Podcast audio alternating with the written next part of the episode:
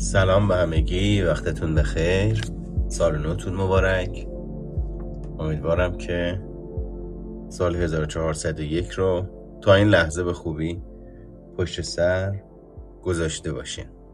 براتون سالی پربار سرشار از شناخت و آگاهی آرزو می‌کنم و امیدوارم که به دستش بیاریم. اما بریم سراغ title. که ببینیم چه هست و چه نیست. خب ما راجع به خودشیفتگی عقده حقارت و اینجور سرفصل ها زیاد room برگزار کردیم. و این room ها توی کانال تلگرام هست توی اپلیکیشن Castbox هست. شما می‌تونید اونا رو از طریق لینکی که بالای سر من هست بهشون دسترسی پیدا بکنید و به اصطلاح گوششون بدید. اما بریم سراغ title. title میگه که راجع به تفاوت اختلال خودشیفتگی با خودشیفتگی سالم قرار صحبت بکنیم. اولین موردی که لازمه بهش توجه بکنید اینه که وقتی یه همچین title ی رو می‌بینیم یعنی من از قصد این title رو زدم. حالا خودم این title رو برای شما اصطلاحا توضیحش میدم تشریحش می‌کنم و باز حتی یه جاهایی نقدش هم می‌کنم. مسئله اینه وقتی ما میایم میگیم خودشیفتگی اختلال خودشیفتگی تفاوتش با خودشیفتگی سالم چیه؟ این اساسا به نظر من تایتل مناسبی نیست. چرا؟ حالا توضیحش هم اینجوریه. شما اگر توی مطالب و منابع مختلف بخونید مثل کمالگرایی که گاهی افر گاهی اوقات گاهی کلا کمالگرایی رو به عنوان یک سازه منفی شناساییش می‌کنن و میگن اصلا چیزی به عنوان کمالگرایی مثبت وجود نداره. یه سریای دیگه میگن نه آقا این رو طیف یه سر طیف کمالگرایی مثبت یه سر طیف کمالگرایی منفیه.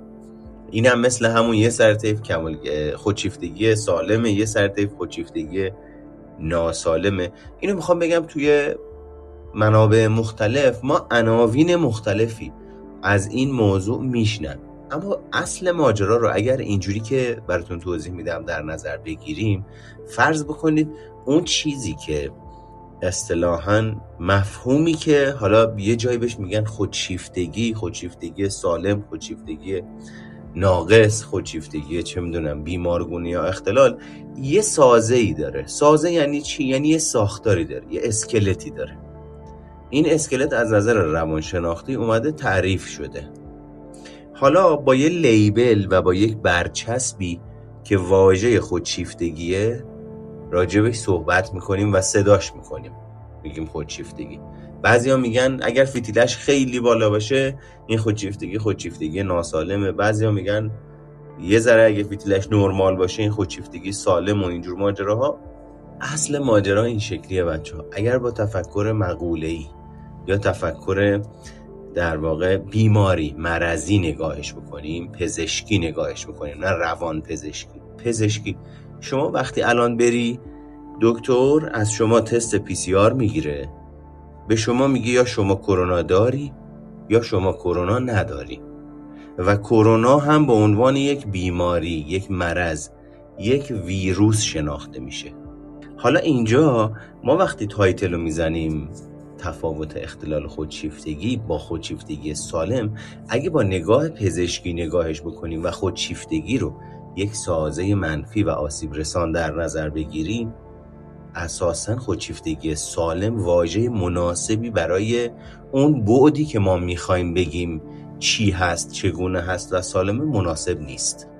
پس ماجرا اینه که خودشیفتگی اساسا سالم نداره خودشیفتگی که سالم بود که جسمشو نمیذاشتن خودشیفتگی اسمشو میذاشتن مثلا سالمش به نظر من توجه و اهمیت به خود و دیگرانه. ارزش به خود و دیگرانه. چرا؟ چون توی خودشیفتگی تمام توجه فرد به صورت بیمارگونه ای به صورت خود بزرگ انگارانه ای معطوف به خودشه. که قبلا هم صحبت کردیم. او ریشش هم یه جورایی برمیگرده به عقده حقارت احساس بیارزشی شدید احساس خواستنی نبودن شدید. که فرد در جهت جبرانش به صورت افراطی حرکت می‌کنه. این افراد خیلی مهمه. واژه افراطی خیلی مهمه. چرا؟ چون کسی که آب هم ما وقتی به یه اندازه بخوریم از یه اندازه بیشتر بخوریم افراد بکنیم در خوردن آب حالمون بد میشه. تفریح همینطور. نظم میشه وسواس نظم زیادی میشه وسواس. پس مسئله افراد و تفرید خیلی مهمه. میزان خیلی مهمه اینجا. حالا ماجرا این شکلیه که پس حالا که با هم دیگه کم هم کلام شدیم راجع به در واقع تفاوت اختلال خودشیفتگی با خودشیفتگی سالم و به این نتیجه رسیدیم که چیزی به نام خودشیفتگی سالم وجود نداره.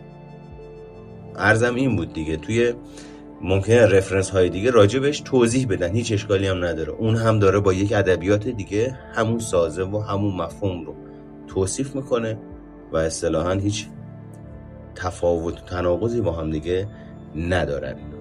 اما اسم این چیزی که دنبال سالمش هستیم که خرابش که داغونش که بیماریش که مرزش اسمش خودشیفتگی اسم اونو چی بذاریم؟ اسم اونو بذاریم خود دوستی و دیگر دوستی. اگه با این اوکی این اسمشو این بذارین اسمشو هر چی می‌خوایم اسمشو بذارین خودکار.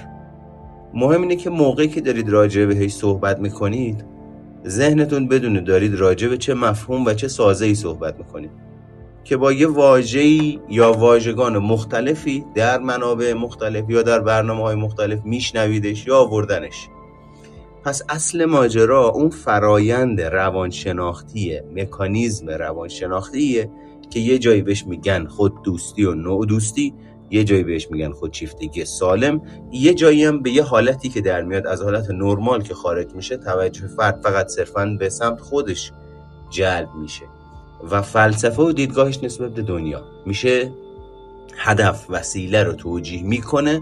اون وقت این خود دوستی تبدیل میشه به خودشیفتگی میشه شیفته خود بودن. حالا نقطه مقابل خودشیفتگی چیه؟ دیگر شیفتگیه. که به یه نوعی توی مطالب روانشناسی با عنوان مهرطلبی هم به گوشمون می‌خوره. که ما الان با اون کاری نداریم اما بعد نبود در واقع نقطه مقابلش رو بدونیم. حالا می‌خوایم بریم سراغ این ماجرا که اصطلاحا این همه میگیم آقا فرد خودشیفته نه سبکش رو معرفی کردیم. بعضیا میان توی بعضی از رفرنس ها دو سبک پیدا و پنهانش رو معرفی می‌کنن. اول لازمه بریم ببینیم این خودشیفتگی ملاک های تشخیصیش چی هن؟ یعنی شما اگر بری در اتاق مشاوره روان مثلا روانشناسی بخونی بشی مشاور چی یاد می‌گیری؟ تا اینی که توی اتاق مشاوره اصطلاحا بتونی تشخیص بدی. بچه ها نه تا ملاک توی DSM-5 نوشته شده. در واقع فردی که این نه تا ملاک رو داشته باشه با قاعده هایی که الان به شما میگم کم و بیش تشخیص خودشیفتگی می‌گیره. اما ماجرا چیه؟ ماجرا اینه که کسی که میاد طبق این نه تا الگو یا نه تا ملاک تشخیص خودشیفتگی رو در دیگران میده احتمالا یه مقداری این یادگیریش مکانیکی بوده توتیوار بوده. توتیوار نه به معنای بی احترامی به معنای اینی که یاد گرفته فقط میاد در این کتاب باز می‌کنه. همین نشونه ها رو می‌بینه. اگه این نشونه ها رو دید به طرف میگه خودشیفته اگه این نشونه ها رو ندید به طرف نمیگه خودشیفته یعنی تمام ملاکش مکانیکه. چیزی که تو کتاب نوشته شده. انگار کنار استخر این آدم داره راه میره یا این روانشناس داره راه میره. این خیلی بستگی داره به در واقع مسیری که فرد طی می‌کنه تا روانشناس بودن رو تجربه بکنه. فارغ از اینی که در دانشگاه که کاغذ یا مدرک به او داده میشه یا داده نمیشه اون قوه تشخیص فرد. خاطر همین حواستون باشه. خواهش می‌کنم بعد از اینی که راجع به این موضوع با شما صحبت کردم که توی در واقع قسمت یکی از قسمت های پادکست سایکوپادم باز راجبش صحبت کردم. اصطلاحا به خودتون اجازه ندید در جایگاه تشخیص قرار بگیرید. چرا؟ چون الان ما مثلا میایم راجع به این صحبت می‌کنیم. بعد شما میری این ویژگی رو تو وجود یه آدمی می‌بینی. میگی ای این خودشیفته است. من میگم نه این کاملا خامه این کاملا غلطه. این کاملا خطا این نوع نگاه کردن. چرا؟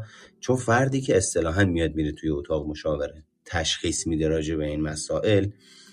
یه دفعه می‌بینی هفت سال هشت سال نه سال منابع مختلف روانشناسی رو انواع روانشناسی اجتماعی، تربیتی، رشد، شخصیت، آسیب شناسی، نوروسایکولوژی، انگیزش و هیجان، رشد و شخصیت کودک اینها رو در واقع مطالعات گسترده داره.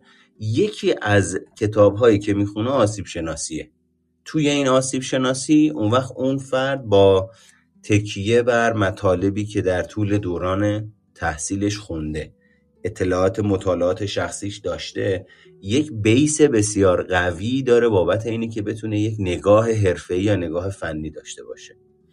پس در نتیجه اینجوری نیست که من این رو از توی این کتاب بخونم یه نفری رو پیدا کنم که با این ملاکات تطبیق داشته باشه بعد اسمش رو بذارم اون طرف مختله. این در واقع خامترین حالتیه که می‌تونیم بهش نگاه بکنیم. اما بریم سراغ اینی که بتونیم تشخیص بدیم.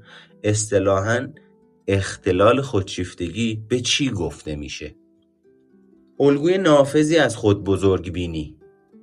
در تخیلات و اعمال پس همینجا می‌بینیم که اصطلاحا از اون ابتدا این الگوی نافذ که از خود بزرگ بینیه در تخیلات فرده در تصورات فرده. ارتباطی با واقعیت زندگی او نداره. نیاز به تحسین شدن و فقدان همدلی. ببینید خوب توجه کنید. نیاز به تحسین شدن به صورت افراطی و فقدان همدلی که از اوایل بزرگسالی آغاز می شود و در زمینه های مختلف به چشم می خورد و با پنج مورد یا بیشتر از مواردی که الان میگم برای شما مشخص میشه. یک احساس خود بزرگ بینی به صورت مهم پنداشتن خود. به این صورت که در مورد دستاوردها و استعدادهای خودش اقراق می‌کنه. این فرد انتظار داره بدون داشتن موفقیت خاصی به عنوان فرد بزرگ و برتر شناخته بشه. کجا؟ توی بافتارها توی حوزه های مختلف زندگیش. در ارتباط با افراد درجه یک و دو و سه و چهار زندگیش. هر جایی که میره نوع رفتارش لحن صداش موضوعاتی که راجبش صحبت می‌کنه این رو به ما نشون میده که او می‌خواد خودش رو مطرح بکنه. پس این لزوما به این شکل نیست که او مستقیما بخواد تایید طلبی بکنه.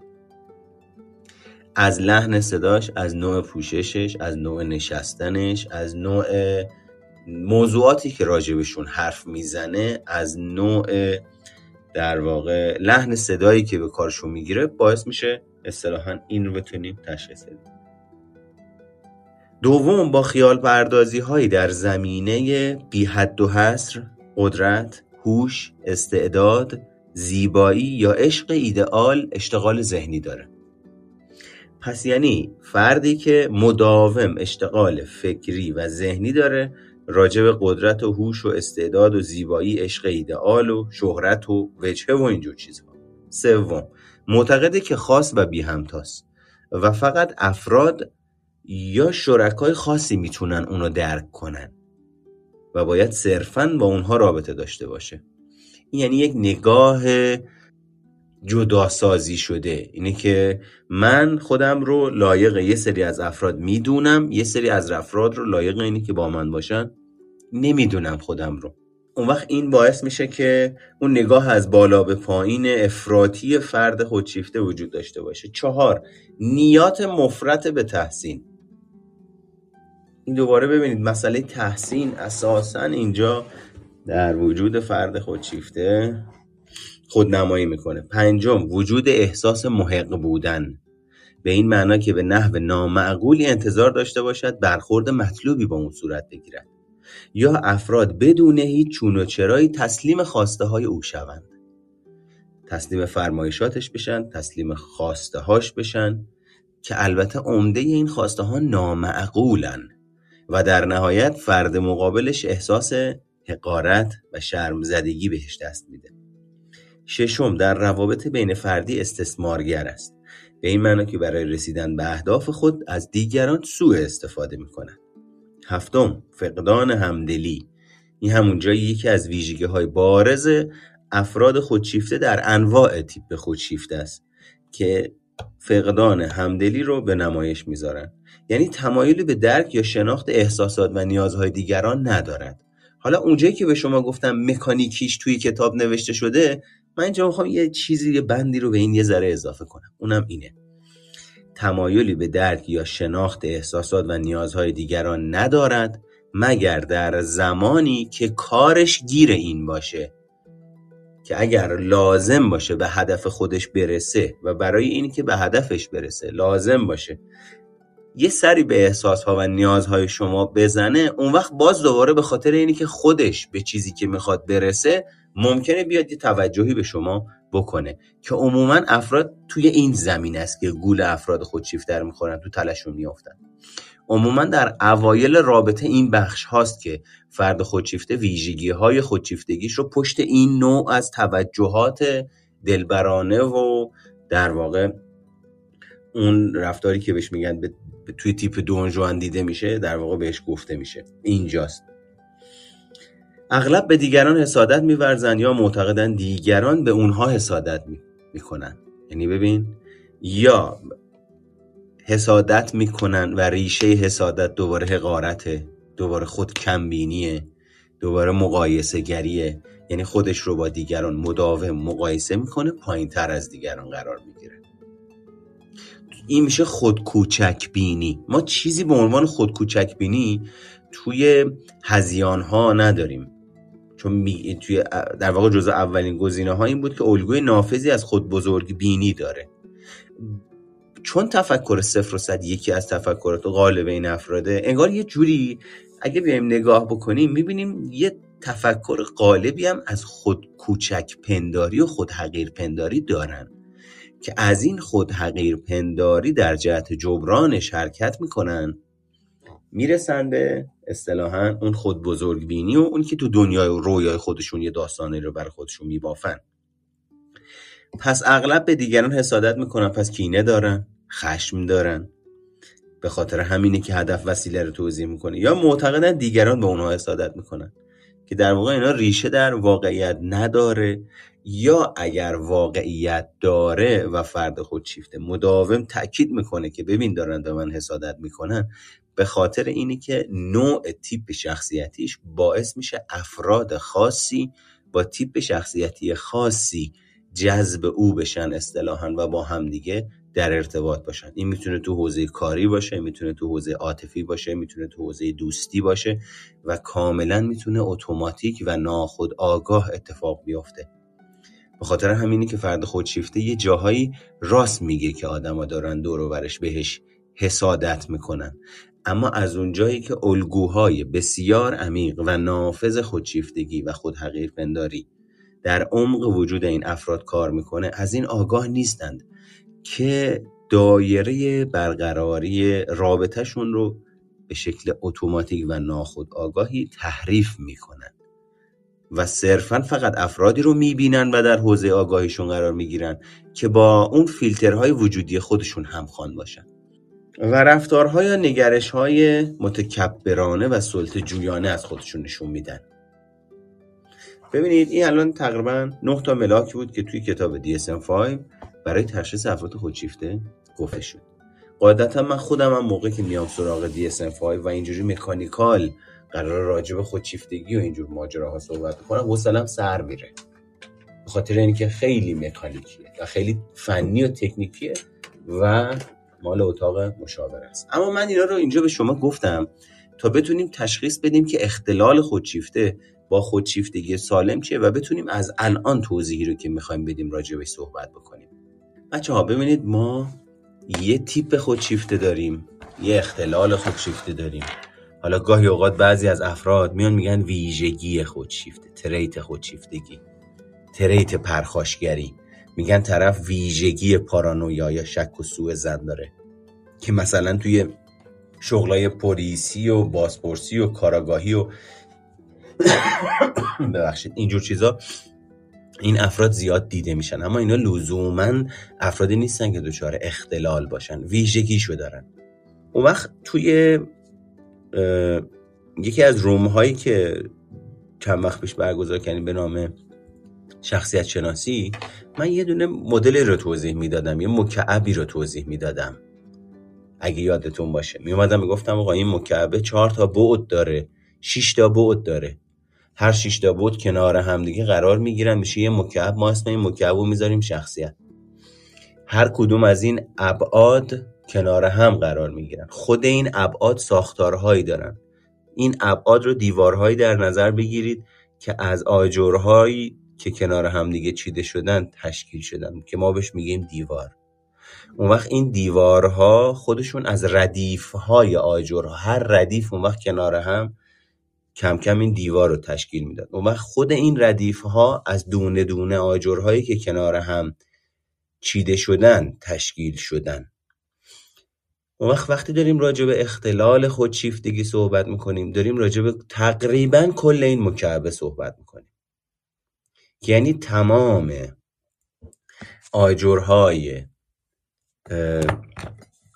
این اصطلاحا ساختمون یا این اتاق یا این ساختمان روانشناختی رو فرد درگیر خود حقیر پنداری عقده حقارت و عموما در تلاشه که جبران کنه اینو. یعنی از اون احساس و عقده حقارت که با عناوین مختلف مثل احساس بیارزشی، نالایقی، بیکفایتی، دوست داشتنی نبودن، ترد بود، ترد شدنی، ترد کردنی بودن و همه اینها در واقع مال هر کسی یه دونه از این ریشه ها رو داره. فرد می‌خواد در جهت جبران اون حرکت بکنه و از اون فرار بکنه.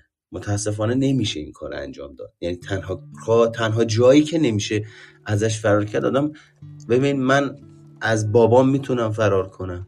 از استاد دانشگاه می‌تونم فرار کنم. از اینی که با دوستان برم بیرون می‌تونم فرار کنم. از اینی که جواب یه آدمی رو بدم یا ندم می‌تونم فرار کنم. تنها جایی که نمی‌تونم ازش فرار کنم خودم از خودم. می‌تونم خیلی چیزها رو من و شما می‌تونیم شما می‌تونید خیلی چیزها رو از آگاهیتون به خارج از آگاهیتون هدایت بکنید. خارج از آگاهی هم متاسفانه اینجوری نیست که بگیم از ذهنم انداختمش بیرون. وقتی داریم راجع به آگاهی و فضای خارج از آگاهی صحبت می‌کنیم یعنی داریم میریم سراغ ناخود آگاه.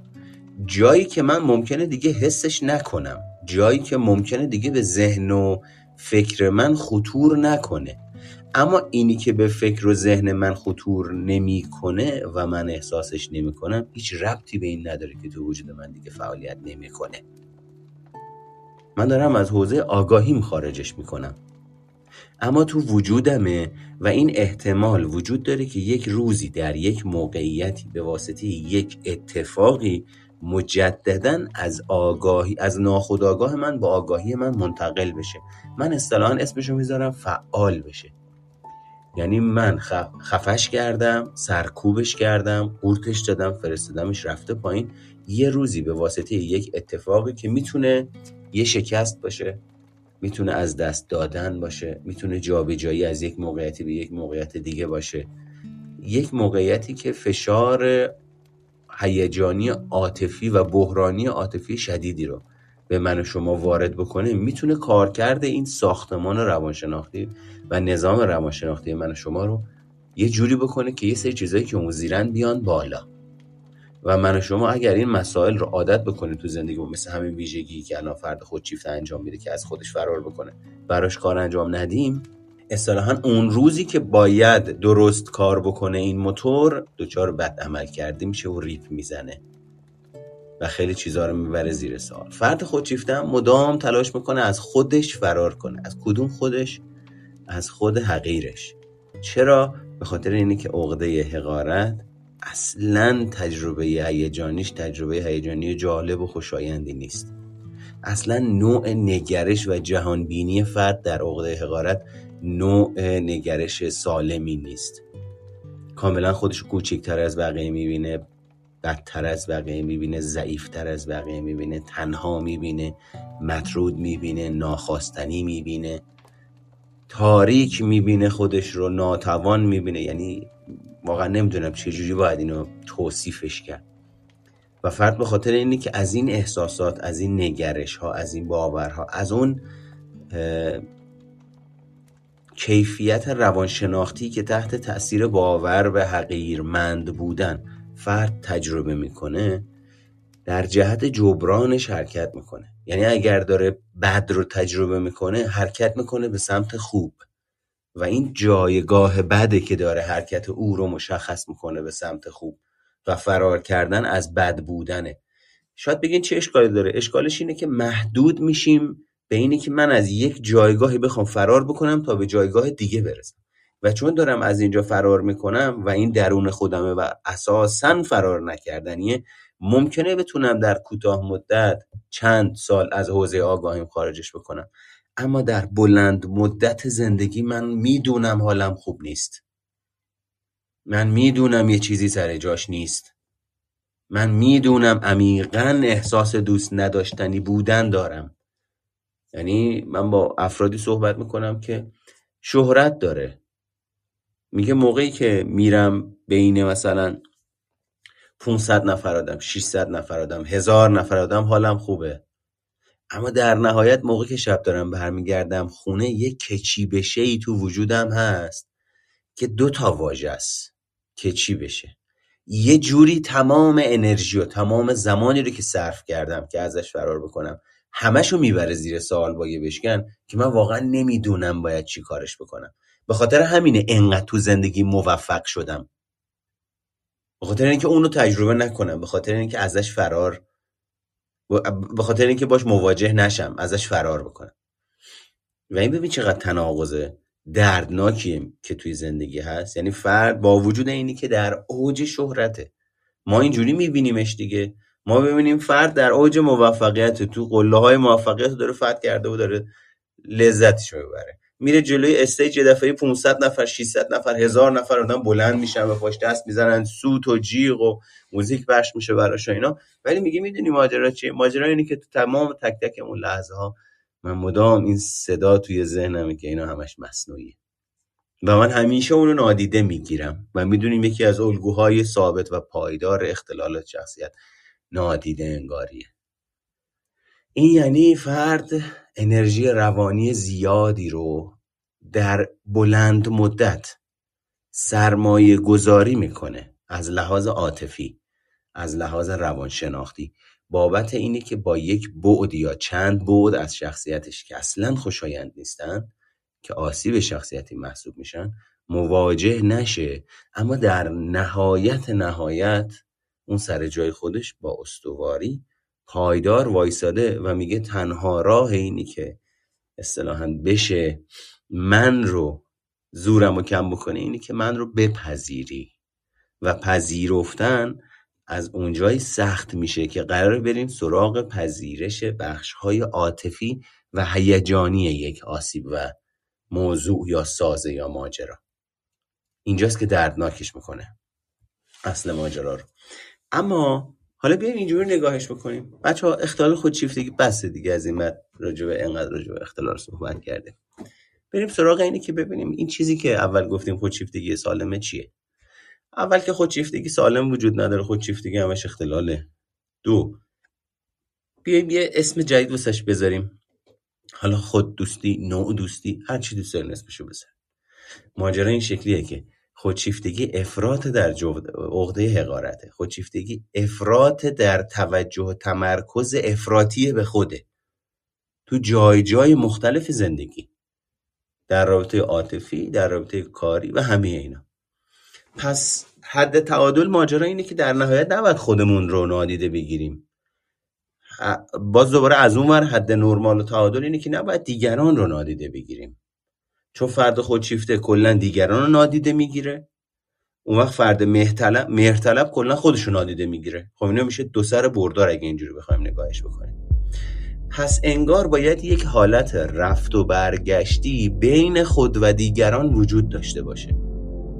که متاسفانه نمی‌تونیم اینو حساب کتابش رو در بیاریم. به خاطر اینی که هر آدمی به قول اون دوستمون هزار تا راه راه هست برای رسیدن به خدا. یعنی اول باید اینو پیدا بکنیم که ببین انگار یه فرد خودشیفته در بین اینی که توجه به خود داشته باشه و توجه به دیگران داشته باشه توجه به خود رو بذاریم صفر توجه به دیگران رو بذاریم یک. یعنی قرار بین صفر و یک در حرکت در رفت و آمد باشه. این توجه این تمرکز این نگاه این مهر این محبت این خواستن این باید یه جاهایی سمت من باشه یه جاهایی سمت دیگران باشه. کی اینو مدیریت می‌کنه؟ من. من ما اگر از سلامت لازم برخوردار باشه و با واقعیت امروز و اینجا و اکنون ارتباط داشته باشه. واقعیت امروز و اینجا و اکنون یعنی چی؟ یعنی من آدمی هستم که ظرفیت مهرورزیم 60 است مهارت مهرورزی بلد نیستم. می‌تونم برم مهارت همدلی یاد بگیرم. حداقل حالا که بلد نیستم. خیلی خوب. همه اینا رو حساب می‌کنم میشه اینجا و اکنون من. اون وقت اینجا و اکنون دیگران میشه چی در ارتباط با من؟ اونم باید در واقع درش بیاریم ببینیم ماجراش چی. این حالت رفت و برگشت بین توجه و اهمیت به خود و توجه و اهمیت به دیگران. اگر نرمال متعادل و میزان مناسبی رو داشته باشه فرد اصطلاحا از اون چی که به عنوان خودشیفتگی شناخته میشه دوری می‌کنه. همطور که فروید هم میگه. میگه الان دقیق واژهش یادم نیست. اگر کسی یادشه یا می‌دونه دارم راجع به کدوم جمله صحبت می‌کنم بنویسه توی تکست که میگه افرادی که اصطلاحا خودشیفتگی خودشون رو درمان می‌کنن یاد می‌گیرن بخش افرادی که به دیگران مهر و محبت نشون میدن انگار یاد گرفتن بخشی از خودشیفتگیشون رو علاج بکنن مقابله بکنن درمان بکنن. یه همچین مضمونیه. دقیق یادم مثال خیلی جمله پریه که اون افرادی که به دیگران توجه می‌کنن از بخشی از خودشیفتگی خودشون گذشتن.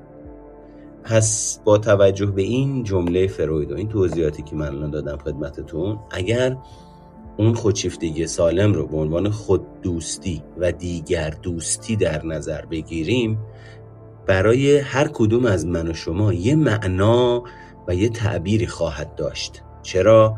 چون اون افرادی که من در زندگیم باهاشون ارتباط دارم ویژگی های خاص خودشونو دارن. توانایی های خاص خودشونو دارن. کمبودها و بیشبودهای خاص خودشونو دارن. من هم همینطور. شما هم همینطور. افرادی هم که در زندگی شما هستند هم اونها هم ویژگی های خاص خودشون دارن. که این ویژگی ها ویژگی های شما و افرادی که با شما در ارتباط هستن بر من پنهانه. و همینطور اف... اون در واقع ویژگی هایی که من دارم و افرادی که در زندگی هستن بر شما پنهان. پس اینجا چیزی نیست که بشه راجبش فرمول تعریف کرد. کل ماجرا اینه که من و شما بتونیم تعادل بین توجه و اهمیت به خود و دیگران زندگیمون رو رعایت بکنیم. این حرکت رفت و برگشتی بین خود و دیگران در افراد خودشیفته انگار این دوربینه گیر می‌کنه رو خودشون. میمونه رو خودشون به صورت افراطی فقط خودشون رو می‌بینن. زمانهایی برمیگرده به سمت دیگران که باز دوباره قرار منتهی بشه به بیشتر دیده شدن خودشون. یعنی من به تو توجه می‌کنم چون قرار آخر سر من یه منفعتی ببرم. چون قرار آخر سر من یه چیزی رو از دست ندم. و زمانی که اون چیزو بردم یا اون چیزو از دست ندادم دوباره برمیگردم سر همون الگوی قدیمی و تکراری خودم که توجه و اهمیتم قفل رو خودم. همه چیز رو خودم کانون اون قرار میدم. و اینجاست که اون تعادل و در واقع همزیستی رفت و آمدی به هم می‌خوره. به خاطر همینه که بهتر اینجوری نگاهش بکنیم که خود دوستی و دیگر دوستی چه میزانی در واقع برای هر کدومش زمان صرف می‌کنیم با چه ایاری با چه کیفیتی با چه روشی به چه نوعی. اگر کلام با چه نوع کلامی با چه لحنی داریم این کار انجام میدیم؟ اگر خرید کردن یه چیزی برای دیگران با چه کیفیت این کار انجام میدیم؟ اگر مثلا با دنیای کودکانه نگاهش بکنیم. من قراره یه چیزی رو تقسیم می‌کنم بین خودم و دوستم. اونی که از ابتدا ویژگی خودشیفتگی رو احتمالا داره اون بخش خوبش رو برای خودش نگه میداره. اونی که ویژگی دیگر دوستی افراطی داره بیشتر در واقع فداکاری می‌کنه. اونی که نرمال متعادله هم خودش رو در نظر می‌گیره به اندازه هم طرف مقابل رو به اندازه در نظر می‌گیره. خاطر همین این در واقع به این شکل معنا پیدا می‌کنه. و یه جور دیگه هم بعضا توصیف میشه توضیح داده میشه که آقا خود اختلال خودشیفتگی کل اون آجرای اون اتاقه که توضیح دادم همشون. آفت زدن خرابن. فرد کل ابعاد شخصیتش رو اون خودشیفتگی و خود پنداری گرفته و با حالتی وسواسگونه و کمالگرایانه می‌خواد توجه ها رو به خودش جلب بکنه به واسطه توانایی ها شهرتش قدرت سرمایه گذاریش لحن صداش مدل لباس پوشیدنش آدمایی که باهاشون ارتباط برقرار می‌کنه. اما یه موضوع دیگه داریم به نام ترید خودشیفتگی ویژگی خودشیفتگی. که اصلا باز من هنوزم میگم هر بار که این جمله رو به کار می‌برم میگم خودشیفتگی ما رو می‌بره سمت اختلال نباید از این واژه استفاده کنیم ویژگی خوددوستی. حالا اینجا میگیم خودشیفتگی. ویژگی خودشیفتگی یا خوددوستی یعنی چی؟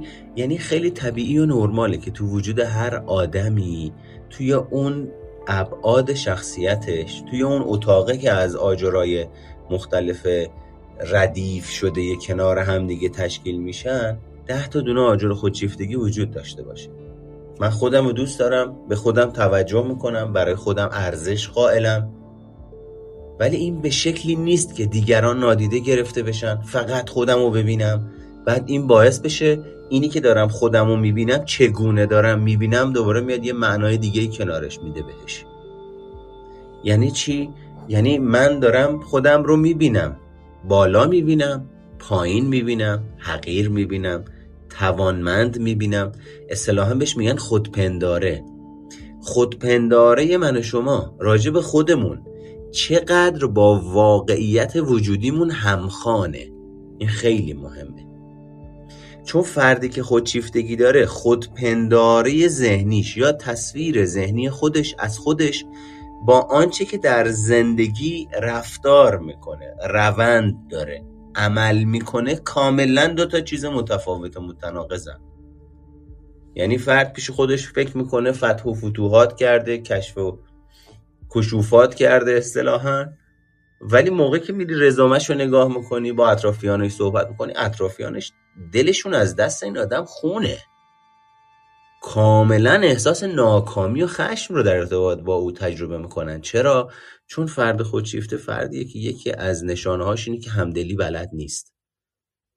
ببین همدلی خیلی در تداوم رابطه به شکل سالم تأثیر گذاره اون وقت وقتی این سلامت عاطفی در ارتباط به عنوان صمیمیت عاطفی تجربه نشه و فرد ناهمدلانه برخورد بکنه از اونجایی هم که می‌دونیم افرادی جذب فرد خودشیفته میشن که یه مقداری اونها هم ویژگی وابسته شخصیت وابسته دارن.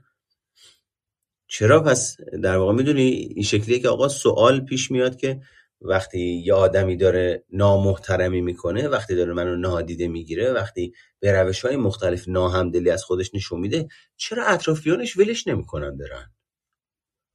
این که داره رفتار نامناسبی نشون میده. خیلی خوب آقا من الان فهمیدم مثلا من با یه آدم خودشیفته تو رابطم بعد فهمیدم دارم بهم به بی احترامی میشه نامحترمانه داره به من توجه می‌کنن و هزار تا از اینجور ماجرا کلی عواقب داره این رابطه برای من. حالا با این رابطه خوب نیست. چرا ول نمی‌کنم برم؟ میایم نگاه می‌کنیم این ور می‌بینیم. خب این ور ماجرا هم. حالا یه سری افراد هستن مثلا طرف یه مقدار ویژگی شخصیت وابسته داره شخصیت مهرطلب داره خودش خود حقیر پنداری داره سبک بازیش فرق می‌کنه. کجا بره؟ وقتی یه فردی شخصیت خودشیفته داره یا ویژگی شخصیت خودشیفته داره اومده جذب آن چیزی که فرد خودشیفته از خودش به نمایش گذاشته شده. یعنی پولش ماشینش تیپش آدمایی که باش ارتباط دارن جاهایی که با هم دیگه میرن. و همه اینا. بعد اون وقت خب فرد وابسته. اگه در واقع کجا می‌خواد بره؟ من که کار ندارم. من که شغل ندارم. من که مثل اون خوب نیستم. من که مثل اون نمی‌تونم حرف بزنم. من که مثل اون بلد نیستم تنهایی زندگی کنم. من که مثل اون پذیرفته نمیشم توی جامعه. خب خیلی خب منی که این ویژگی ها رو دارم به عنوان شخصیت وابسته. اساسا در خودم نمی‌بینم که بخوام این کارا رو انجام بدم. همیشه نیازمند فردی هستم که بخواد نقش قوی و قدر رو کنار من بازی بکنه. به خاطر همینه که می‌بینیم این نوع افراد بعضا سالها کنار همدیگه زندگی می‌کنن در شرایطی که به نوعی به همدیگه نامحترمی نشون میدن اما این نامحترمی ها این نوع نادیده انگاری ها این نوع خطاهای شناختی این نوع خود بزرگ بینی ها اصطلاحا جوری بر رابطه غالبا و غلبه دارن و فرد جوری تسلیم اون الگوهای شخصیتی وجودیشه که اساسا میگه من کجا برم با این وضعیتی که دارم. و نقطه رشدش هم تو رفتنه ها. نه اینی که بخوایم بگیم رابطه ها باید قطع بشه. رفتن نه از رابطه. بیرون رفتن از منطقه امن عادت ها منظورمونه یعنی من عموما اصطلاحا مثال می‌زنم. مدام میرم سراغ یه آدمی برای رابطه برای کار که او آدم قوی باشه یه تیم حرفه‌ای داشته باشه که من نخوام به چالش بکشم زیاد به چالش کشیده بشم زیادی. همه شرایط مهیا باشه. من زحمتی برای مهیا کردن نکشیدم. این مهیا شدن از نظر شخصیتی میشه استقلال عاطفی میشه استقلال مالی. میشه استقلال در تصمیم گیری میشه استقلال در حل مسئله. یا استقلال شخصیتی استقلال فکری. خب این فرد فرد وابسته است دیگه شما حسابش بکنید چیکار کنیم؟ هرچی تو میگی. کجا بریم؟ نمی‌دونم. هر جا تو میگی. کی بریم؟ من هرچی تو بگی سراپا گوشم. هر موقع تو بگی. یعنی عموما به یک نوعی داره از اینی که توی موقعیت های قرار بگیره که بخواد تصمیم بگیره فرار می‌کنه. چرا؟ به خاطر اینی که تصمیم گیری نوعی از مسئولیت پذیری رو به همراه داره. من وقتی تصمیم می‌گیرم بریم توی این رستوران نریم توی اون رستوران یعنی دارم خودم رو در معرض این قرار میدم که کسایی که با من اومدن توی این رستوران بعد آخر سر بگن عجب غذاش خوب نبود به درد نمی‌خورد. یعنی که بگن عجب غذایی بود. چقدر خوب بود. این یعنی یک نوعی از تایید و توجه رو اون تصمیم گیری من در زندگی برای من به همراه داره. یک پیامدی داره که این پیامد می‌تونه عواقب باشه عوارض باشه می‌تونه منافع باشه و تایید شدن توسط دیگران باشه. اما اون فرد وابسته برعکس فرد خودشیفته از اونجایی که خود حقیر پنداری داره و خود پنداره داره که خودشو باور نداره مدام داره میگه نکنه اگه رفتیم اینجا به درد نخورد حالا اینا چی میگن به من؟ که ما اسمشو می‌ذاریم ترس از قضاوت دیگر. اون وقت فرد خودشیفته پیش خودش چی فکر می‌کنه؟ میگه میریم می‌خوریم هر کیم خوشش نیومد نیومد. همینه دیگه. چیکار کنم؟ دست من که نیست که. یه هم یعنی در واقع با این نوع تفکر ممکنه اینا رو به زبون نیارن. این نوع دیدگاهشه این نوع برداشتیه که میشه از رفتارش کرد از اعمال اینجور افراد کرد. پس در نتیجه بچه ها ما اساسا ببین موقع که به دنیا میایم فروید میگه کودکان در خود چیفتگی اولیه قرار دارن. توی روانشناسی رشد ملانی کلاین میگه کلبرگ اگه اشتباه نکنم میگه گلدنبرگ میاد میگه خیلی های دیگه میان با عناوین و یه سری میان میگن اوتیسم اولی یه سری میان میگن در خودماندگی اولیه. یه سری میان میگن خودشیفتگی اولیه. یه سری میان میگن کودک به شکل انگلواری فقط خودش رو می‌بینه و در واقع تغذیه می‌کنه از مادر از نظر روانشناختی و همه اینا. یعنی می‌خوام بگم به یه نوعی توی روانشناسی انگار این خودشیفتگی ذات بشریته. نه بشه نه به عنوان اختلال ها به عنوان اینکه که خودشو کانون ببینه. شما نگاه کن ببین. حالا من داشتم قبل از اینی که بیام اینجا صحبت بکنم. توی این شبکه های مستند داشتم یه دونه مستندی رو می‌دیدم.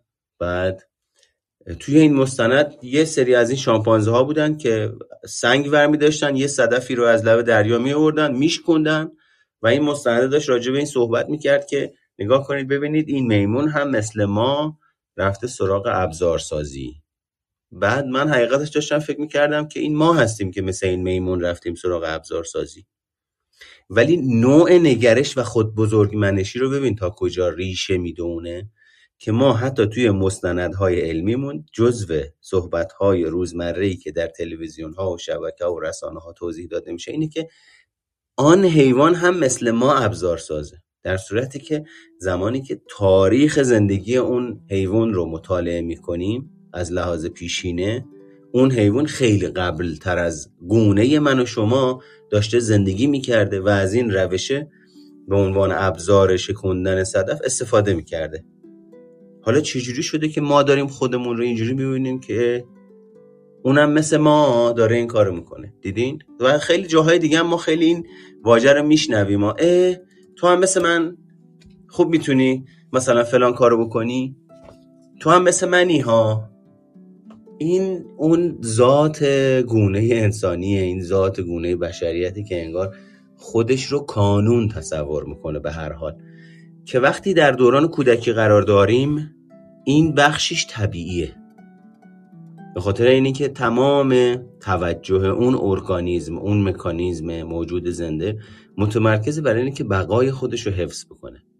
به خاطر این همه چیز رو برای خودش می‌خواد طوری که کمترین هزینه رو از نظر مادی مالی روانشناختی خرج بکنه و بیشترین دستاورد رو به دست بیاره.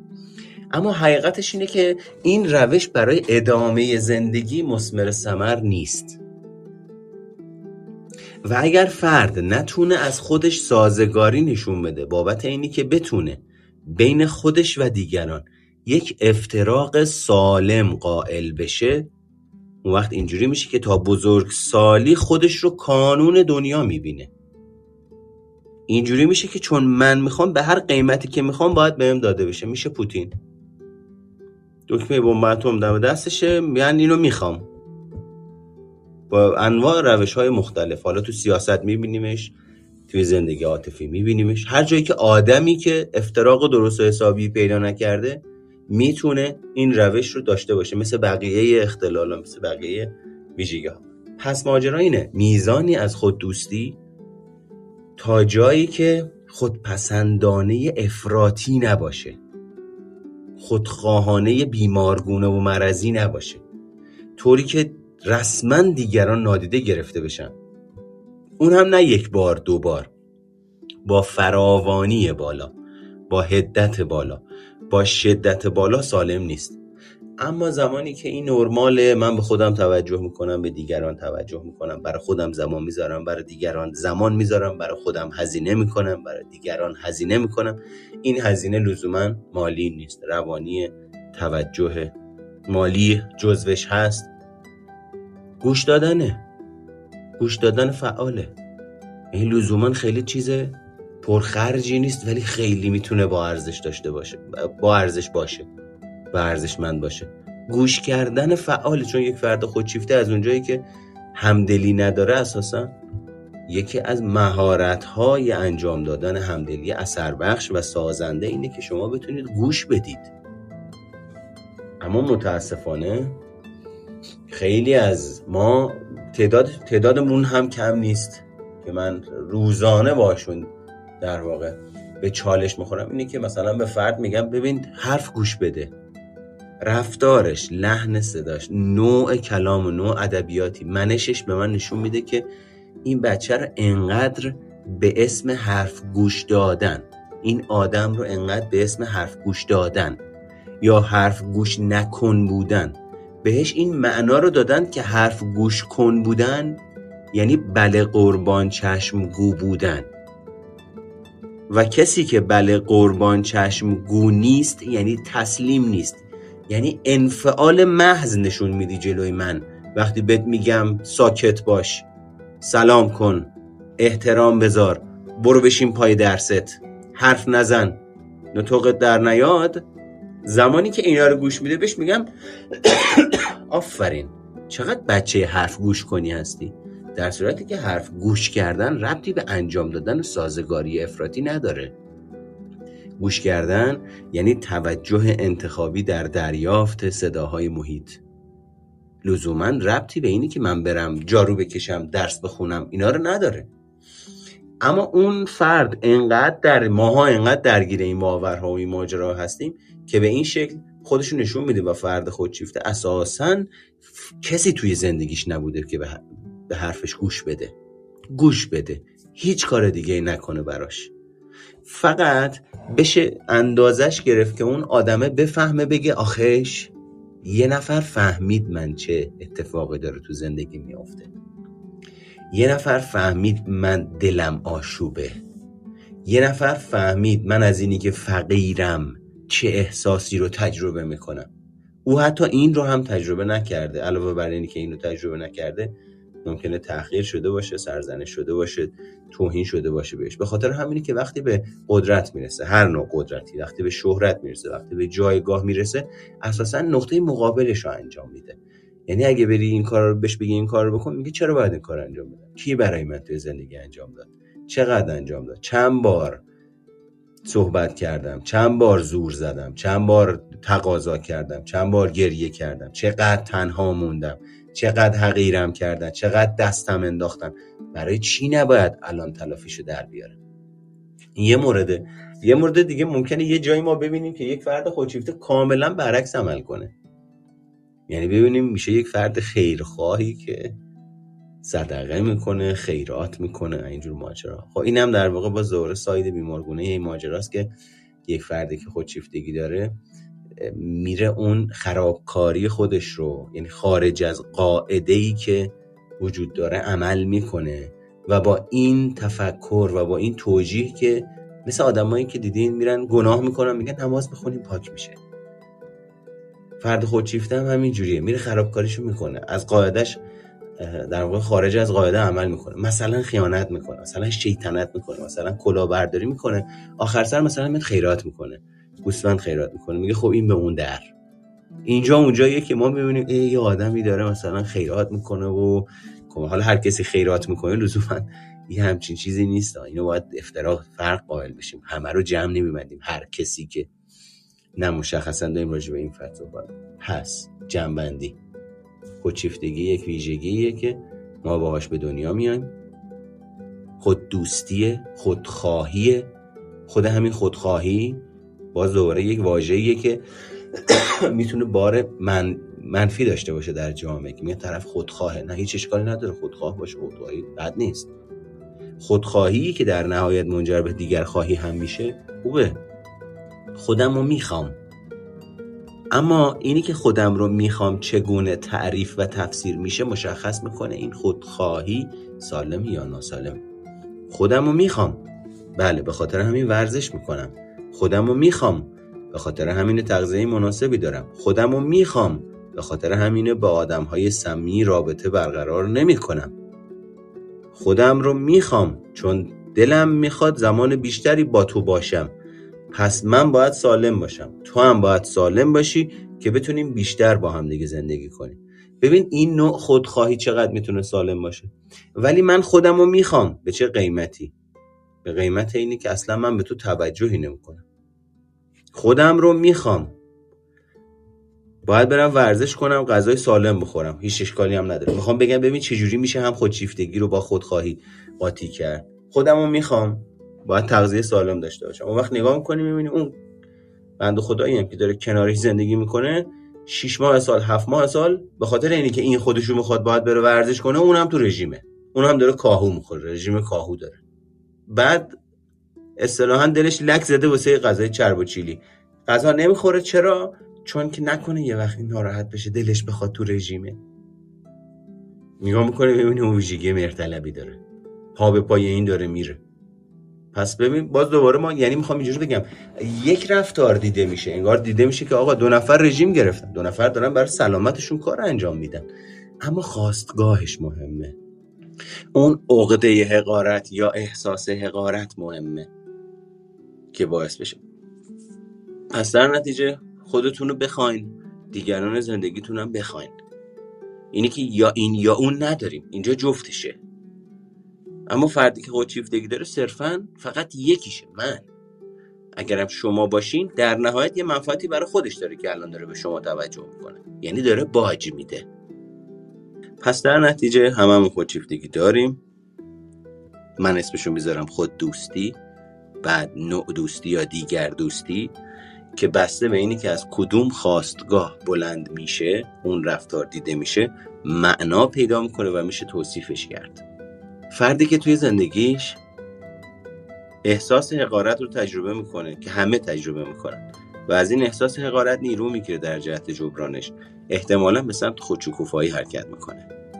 اما فردی که این احساس حقارت در زمانی که داره رشد می‌کنه و قرار تبدیل بشه به پایه های اعتماد و شایستگی و پذیرفته شدن در اجتماع یا شکل گیری اعتماد به نفس ضربه می‌خوره و آسیب می‌بینه تبدیل میشه به عقده حقارت و فرد در جهت جبران عقده حقارتش حرکت می‌کنه و احتمالا در بزرگسالی ویژگی های خودشیفتگی رو در سطوح مختلف و در میزان های مختلف از خودش نشون میده.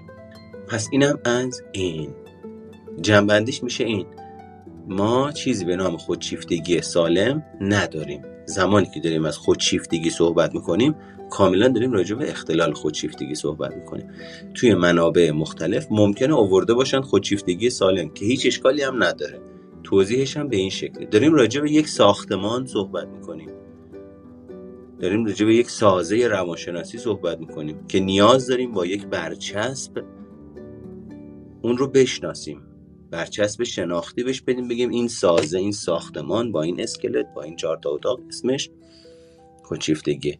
تو بعضی از رفرنس ها میان میگن دو سر طیفه یه خودشیفتگی سالم داریم یه خودشیفتگی ناسالم. من خیلی با این ارتباط برقرار نمی‌کنم. خودشیفتگی ناسالم دیگه اسمش روشه. شیفته خود بودن. شیفته یعنی چی؟ یعنی دیگه کلا کسی رو جز خودش نمی‌بینه محو خودشه. خاطر همین به جای خودشیفته خودشیفتگی سالم من ترجیح میدم بذارم خود دوستی نوع دوستی خود دوستی دیگر دوستی. یعنی اون چیزی که متریالش فرق می‌کنه. چون خود دوستی دیگر دوستی سازه دیگر دوستی هم در کنارشه. اینا جدا نیستن از همدیگه خود دوستی دیگر دوستی. من بین دوست داشتن خودم خودخواهی خودم نه به معنای خودخواهی مغرور بودن تکبر. به معنای اینکه خودم را می‌خواهم سالم می‌خواهم. دیگران را می‌خواهم سالم می‌خواهم. هزینه پرداخت می‌کنم. هزینه روانی هزینه آموزش همدلی توجه زمان گذاشتن با همدیگه. مسائل و مشکلات و چالش هایی که بین دو آدم پیش میاد. زمان می‌ذارم تا اونها رو حل بکنم. یه قدم من میرم جلو یه قدم اون میاد جلو. نه یه قدم من میرم عقب یه قدم اون میاد جلو. اما فرد خودشیفته میگه من همینجا وایسادم. اگر تو مشکلی داری تو می‌تونی عوضش کنی. جا تو اگه بهش بگی فلان جا داری فلان حرف و می‌زنی بار سوم داری تکرارش می‌کنی میگه خب به من بگو بار سوم دارم تکرارش می‌کنم دیگه. حالا ممکنه به ذهنتون نرسه که اصلا چه مشکلی داره. مشکلش اینه سه بار به یه فردی میگی یک وضعیتی یه جوریه.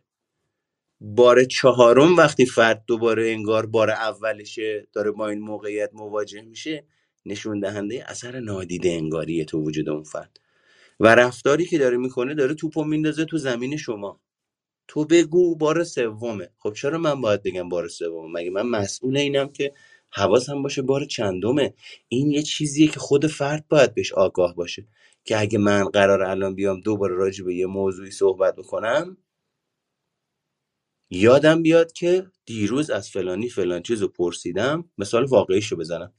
یه جایی بودم یه آدمی به مرور زمان به این نتیجه رسیدم که انگار داره ویژگی های خودشیفتگی رو از خودش نشون میده. همین نزدیکه ها. بعد این بنده خدا تو جایی که بودم من توی قرنطینه بودم. هنوزم هستم.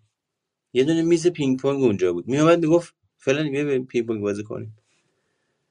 بعد من اولش بذاره تعجب کردم. گفتم پینگ پونگ؟ من الان تو قرنطینه‌م یعنی این آدم اصلا فکر نمی‌کنه راجع به اینه که خب ما نزدیک هم باید قرار بگیریم. اصلا هیچی OK باشه. بازی می‌کنیم پینگ پونگ. اینی که فکر نمی‌کنی تو قرنطینه است مریض این آدم اصلا کداریم انگار حواسش چیست داره راجع به چه بیماری صحبت می‌کنه. رسما جون آدم رو کم می‌کنه دیگه. بعد گفتم نه خیلی ممنون. من برام عجیبه. مثل اینکه نمی‌دونی من کرونا دارم. گفت نه چرا می‌دونم؟ چیزی نیست دیگه. کرونا که دیگه عادی شد دیگه. چقدر سخت می‌گیرین شما. یعنی یه همچین این فرمی هم صحبت میگه دوست کرونا کجاست دیگه؟ بابا سخت نگیر بابا. نباید آدم شل بیاد جلو اینجور مریضی ها می‌دونی؟ این اون خود بزرگ بینی هست ها. که یعنی دیگه داداش تو دیگه نباید جلو. من که دیگه جلوی کرونا کم نمیارم که. و گفتم نه حالا بالاخره من توی نفسم هم درگیره. نمی‌تونم کار انجام. باش دوباره یه روز بعدش اومد. فلانی نمیای پینگ پونگ بازی کنی؟ گفتم که والا همین دیروز مگه نپرسیدی من گفتم کرونا و اینو گفت بابا تو هم بچه بازی در میاری ها. بابا نکنین رفتارا زشتی بر شما که دیگه روانشناسین. این رفتارا چی انجام میدین؟ کرونا. شما نباید این رفتارا رو انجام بدین. گفتم باش به حال. نه دست شما درد نکنه. دفعه سوم اومد دوباره همون رفتش رو تکرار کرد. کشیدمش کنار گفتم فلانی حواست هست داری چی کار می‌کنی؟ گفت نه والا حرف بدی زدم چیزی گفتم. این اونجاییه که میگن آقا اون طرف اصلا بینشی نداره نسبت به این فلسفه ای که داره باش زندگی می‌کنه رفتاری که داره می‌کنه حرفی که داره می‌زنه موقعیتی که توشه. گفتم حقیقتش شکلی الان دو دفعه سه دفعه است. و من با علم به اینی که می‌دونستم اون الان شروع می‌کنه توجیه کردن این حرف زدم. یعنی می‌دونستم حدس می‌زدم چه رفتاری انجام میده.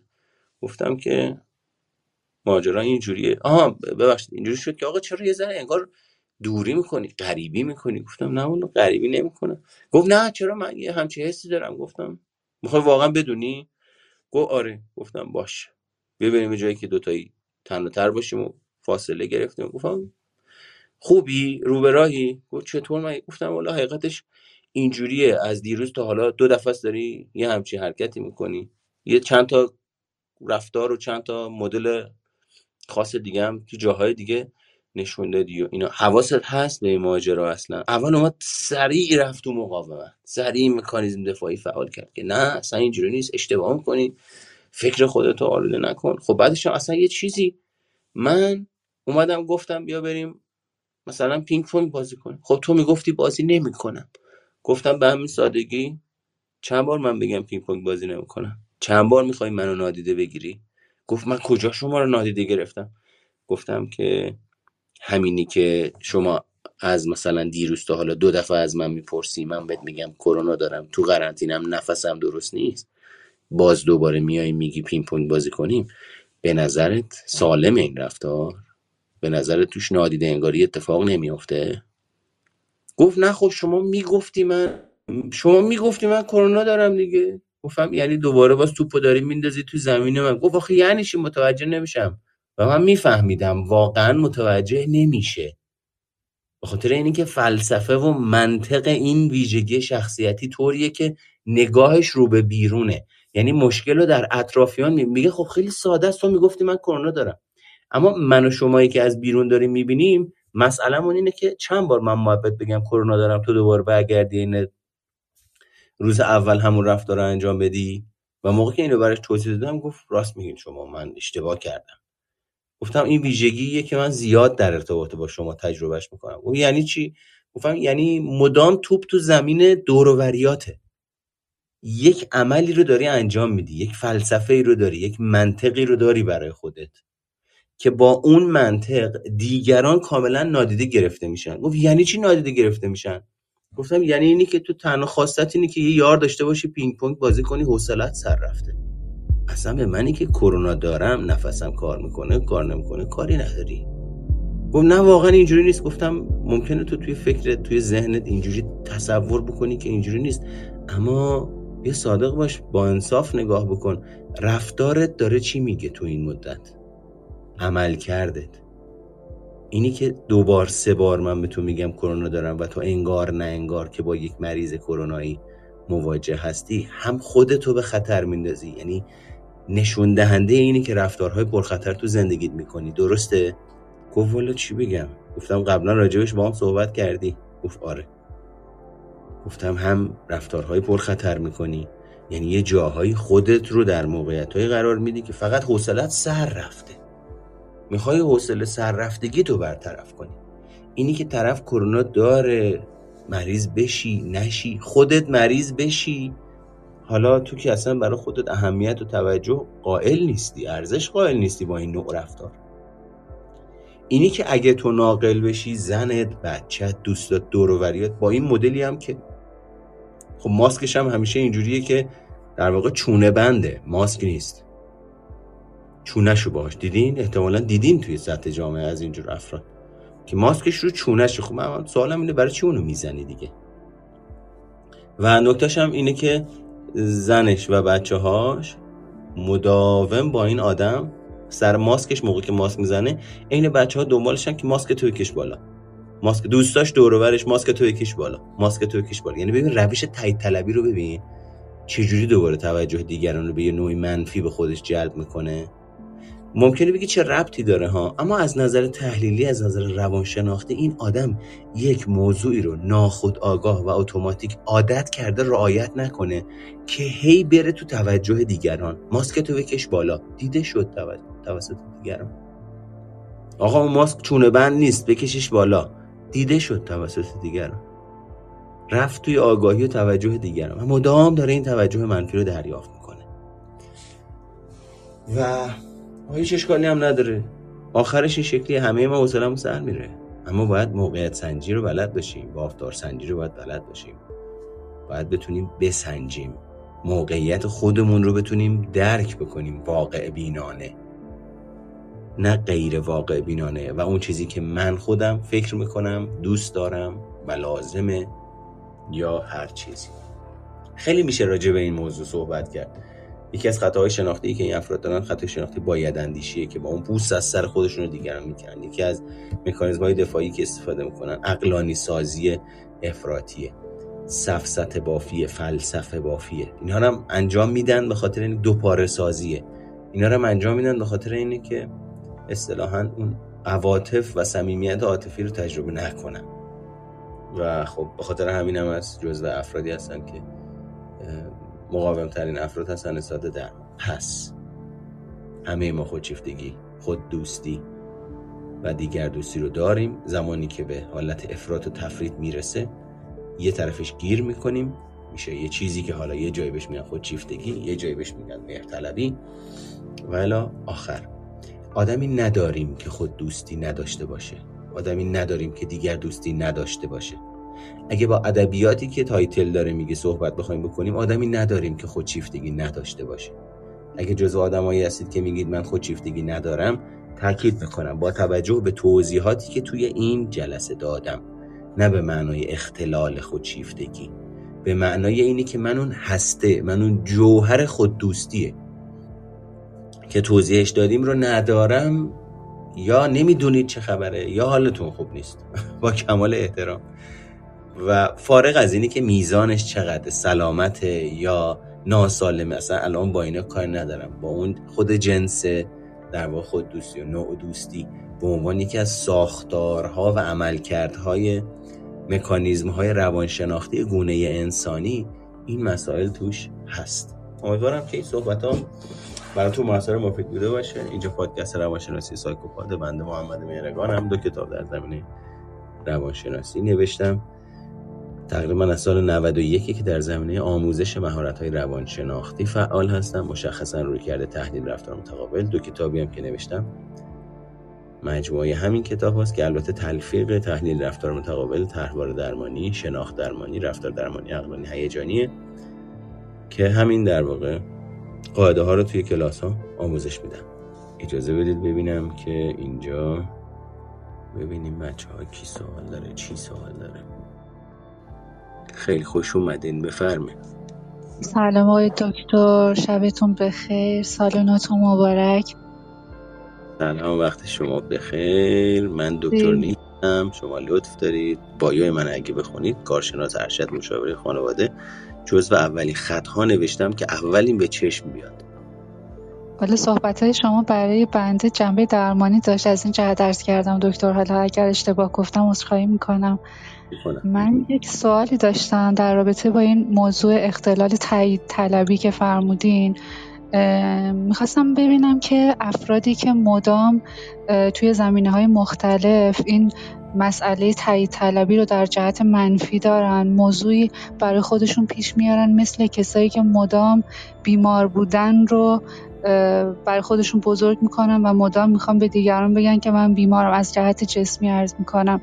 اینها دچار این اختلال هستن و اگر هستن نیاز به توجه دارن این چطور درمان میشه؟ کسی که مدام به خودش برچسبهای منفی می‌زنه مدام سعی می‌کنه که توجه دیگران رو جلب بکنه حتی با کارهای منفی.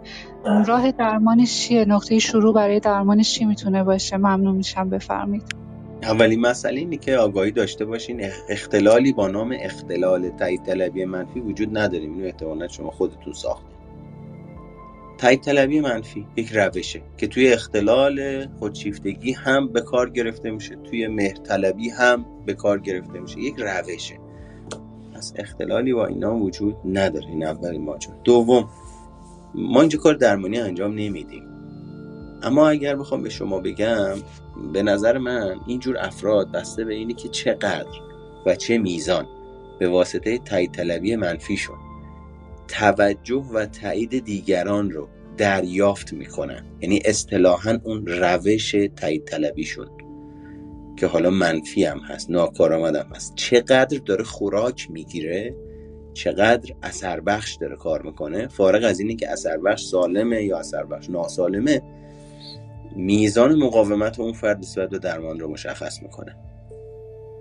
یعنی اگر افرادی باشن دورور این فرد که مدام تاییدش می‌کنن که بگن آره تو حق داری مظلوم واقع شدی بدبخ شدی بیچاره شدی هیچکی نیست دوره تنها موندی هر چی داری داری میگی درسته. بشین از ساعت ها باهاش صحبت بکنن. اون قاعده های فکری اون به اصطلاح الگوهای ذهنی اون الگوی تایی طلبی داره خوراک می‌گیره.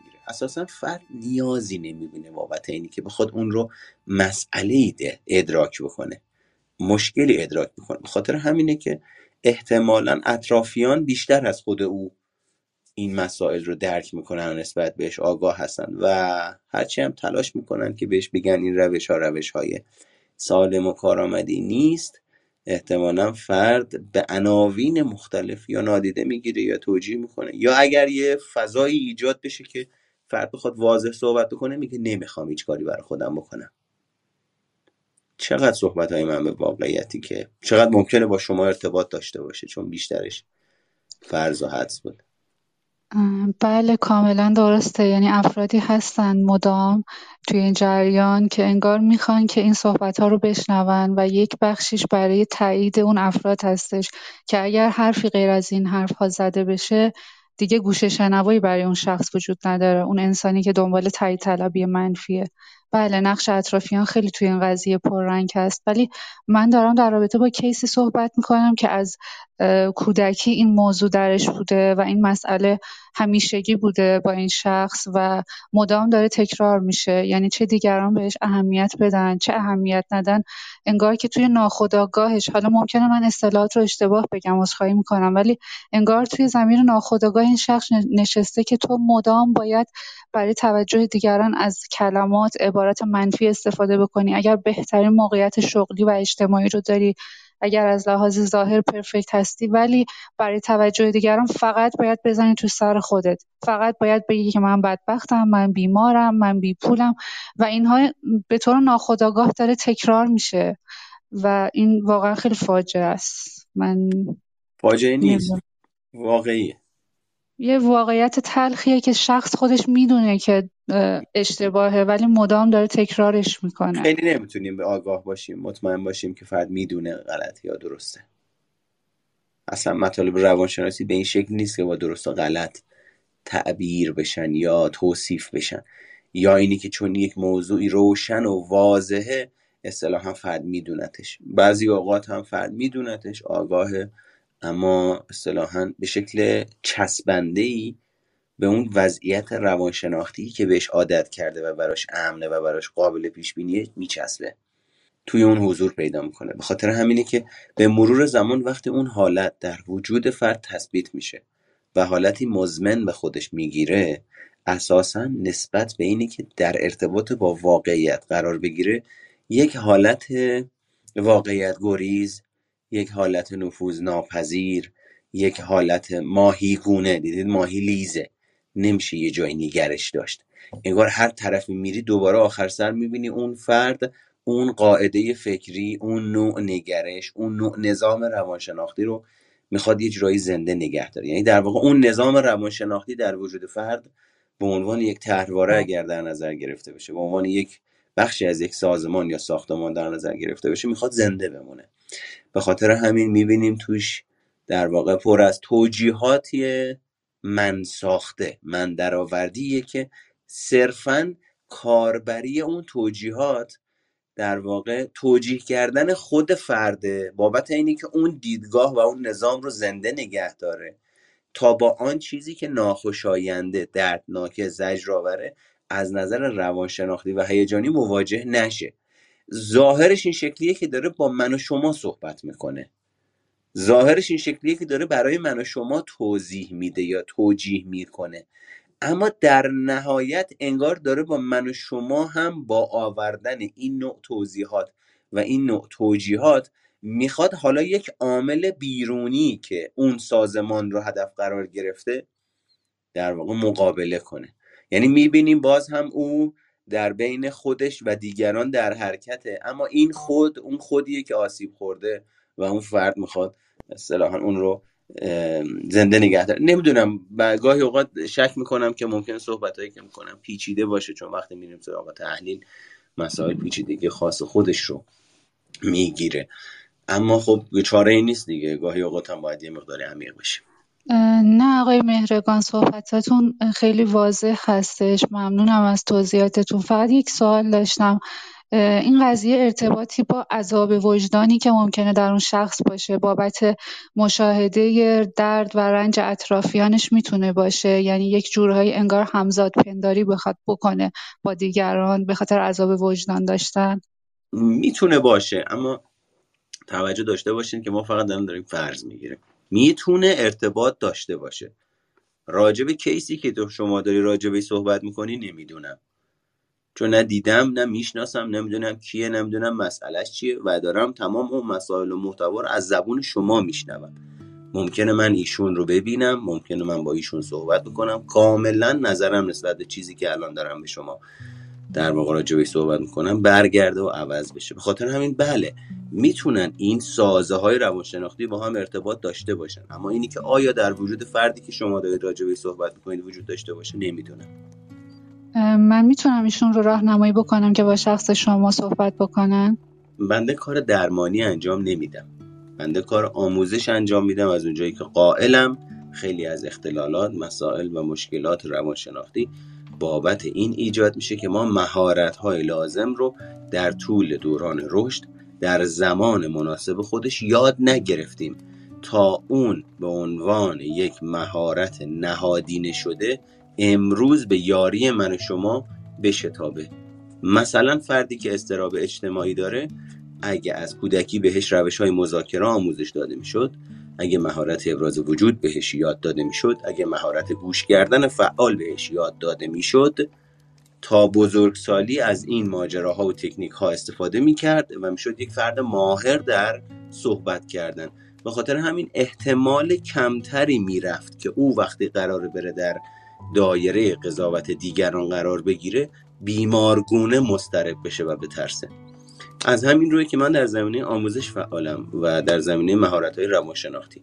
اگر فکر می‌کنید این فرد آمادگی این رو داره که بیاد بشینه توی دوره توی کارگاهی یه مجموعه از تکنیک ها و آگاهی ها و مهارت های تحلیلی و کاربردی رو یاد بگیره در خدمتون هستم. اما اگر قصدتون اینه که اصطلاحا بیان توی اتاق مشاوره من توی اتاق مشاوره فعالیت نمی کنم عموما یا اگر فعالیت بکنم با جنبه آموزش فعالیت می‌کنم. بله مرسی. ممنونم از جملات آرام بخشتون. منظور منم همون دوره های تخصصی بود که میفرمایین کارگاه ها و حالا بحث آموزش خودش قطعا کارگشا هست. من خودم شما رو دنبال می‌کنم و معرفی می‌کنم به ایشون. خیلی ممنونم. متشکرم. مرسی. شبتون بخیر. ممنون. خیلی خوب. اینم از این. من همچنان درگیر کرونا هستم و میگن سالی که نکوست از بهارش پیداست. از یه طرف ذهن تحلیلگر و روانشناختی میگه این یک در واقع ضرب المثلیه که یه جورایی تاریخ مصرفش از نظر روانشناختی گذشته. سالی که نکوست از بهارش پیداست یعنی چون اول سال مریض شدیم تا آخر سال قرار مریض باشیم. این یه ضرب المثلی ما داریم که اول سال هر جا باشی دیگه تا آخر سال همون جایی به عنوان شوخی. ریشه در تفکر چون پس داره که بچه ها صرف تا هشت سالگی به اصطلاح این تفکر دارن. فکر می‌کنن هر چیزی میجنبه جون داره. چون حرکت می‌کنه جون داره. به میگن تفکر چون پس یا تفکر جادویی. حالا ما هم همینیم میگه از طرفی ذهنم میگه سالی که نکبوس از بهارش پیداست سال تحویل تو قرنطینه گذروندیم. از طرفی هم اصطلاحا این ماجرا. هر ترتیب.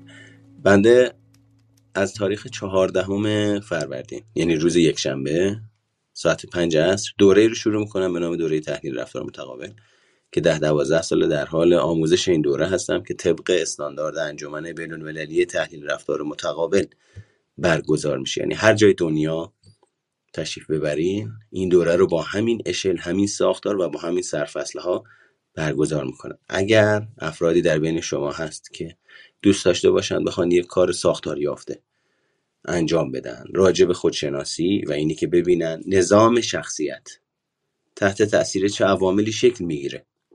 اجزاء شخصیت چه هستند؟ چه ابعادی داره شخصیت؟ با دیدگاه تحلیل رفتار متقابل.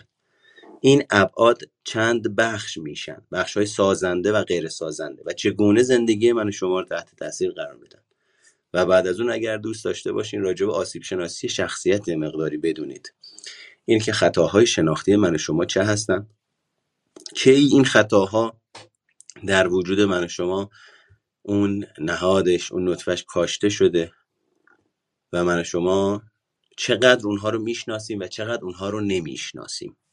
و تیپ شخصیتیتون رو اگر دوست داشتین بشناسین. اگر دوست داشتین الگوهای وابستگیتون رو بشناسین.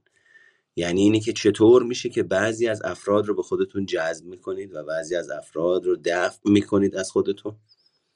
و چطور میشه که چرا یک فرد در واقع یک عمل خاص توی رابطتون تکرار میشه؟ یعنی اسم طرف مداوم عوض میشه رابطه عوض میشه. علی رضا مثلا محمد ولی تو رابطه خیانت پای ثابته. تو رابطه تنها موندن پای ثابته. تو رابطه من نگاه می‌کنم افراد خودشیفته رو جذب خودم می‌کنم فقط. اینجا خبر از الگوی وابستگیه. و اگه کسی خواست راجع به این موضوع چیزی بدونه؟ و همینطور اینی که بزرگسال سالم از دیدگاه تحلیل رفتار متقابل چی تعریف میشه؟ چگونه تعریف میشه؟ و اینی که روش های دریافت تایید توجه به صورت سالم و کارآمد چه هستند؟ و کدام روش های دریافت تایید و توجه ناسالم و ناکارآمد هستند در واقع می‌تونید با من تماس بگیرید تا اطلاعات دوره رو بدم خدمتون این سرفصلایی که گفتم سرفصلای دوری مقدماتی تحلیل رفتار متقابله که هر جای دنیا شرکت بکنید همین ها رو به شما آموزش میدن. برای اینکه بتونید با من تماس بگیرید حالا چه بابت این موضوع یا بابت موضوع های دیگه این زیلینک بالای سر من رو می‌تونید کلیک بکنید. اونجا یه گزینه ای هست. به نام واتساپ. توی واتساپ می‌تونید به من پیام بدید. اما پادکست خاکستری روان در حال حاضر اتاقهایی که توی کلاب هاوس برگزار می‌کنیم رو اونجا آپلود می‌کنم. توی پادکست سایکوپات توی تلگرام هم آپلود میشه تا یکی دو ساعت دیگه. اما خود پادکست سایکوپات هم یک هویت خاص خودش رو داره که روانشناسی شخصیت رو اونجا توضیح دادم و میدم. اگه دوست داشتین حتما اینا رو گوش بدین. توصیه می‌کنم بهتون که گوشش بدین. و اجازه بدید خانم کاویانی من به شما دسترسی دادم. عکس خودتون رو توی اتاق bio خودتون رو پیدا بکنید. روش یه دونه کلیک بکنید سه تا گزینه به شما میده. وقتی اون گزینه رو داد یه دونش join as speakers. می‌تونید اون رو اصطلاحا تشریف بیارید بالا. از طریق اون. خود شما پرسیدین نحوه ثبت نام رو بفرمایید. عرض کردم. بالای سر من یه دونه زیلینک هست. روی اون که کلیک بکنید تشریف میرین توی واتساپ. شماره واتساپ هم, هم اینجا بگم یه بار. صفر 902 200 50 21 می‌تونید به واتساپ این شماره پیام بدید همچنان نمی‌دونم خانم کاویانی که تونستید تشریف بیارید بالا یا نه چون من از اینجا دیگه دسترسی ندارم. بابت این موضوع. پس حواستون باشه بچه ها توی اینی که از به کار بردن این که من خودشیفته هستم یا یه نفر دیگه خودشیفت هست جلوگیری بکنید و پرهیز بکنید. چرا؟ چون وقتی میگیم طرف خودشیفته است همه آجرهایی که کنار هم قرار گرفتن اتاق شخصیتش سازمان شخصیتش رو تشکیل دادن در این جمع میبندین. غلطه این. تعمیم افراطی به کل شخصیته. نه فقط خودشیفته من نمی‌تونم صحبت کنم. بازندم شکست خوردم بدبختم تنهام لایق نیستم دوست داشتنی نیستم. وقتی دارید اینا رو میگید دارید همه همه و همه خودتون رو دارین تعمین میدین. این سالم نیست این از نظر شناختی سالم نیست. تو خطای شناختی دوره خیلی راجعش صحبت کنیم. خیلی خوب دوستان از ارجمند امیدوارم اولین اتاق سال 1401 فروردین ماه که من قبل از اینی که اسکیجولش بکنم زده بودم اسفند یه نفری توی تلگرام اومد زد گفت برج. یازده امسال اول اتاق منم به خاطر اینکه راستش بخواین تو قرنطینه و درگیر کرونا و این دارو رو می‌خورم بذاره گیج میشم اینجور سوء تفاهم و اصطلاح آمیانه خودمون سوتیار میدم. ولی خب امیدوارم که موثر بوده باشه مثل همیشه. امیدوارم سال 1401 سالی باشه که اون کاری رو که می‌دونید باید انجامش بدید. اما میرید سراغ کارهای دیگه. اونا رو انجام میدین که بعد آخر سر به خودتون بگین که اگه این کار انجام ندادم حداقلش اون کارا رو انجام دادم. امیدوارم تو سال 1401 اون کاری رو که این همه براش هزینه می‌کنید که انجامش ندید با انتخاب خودتون برین سراغش و انجامش بدید. اینجا پادکست روانشناسی سایکوپاده منم محمد مهرگانم.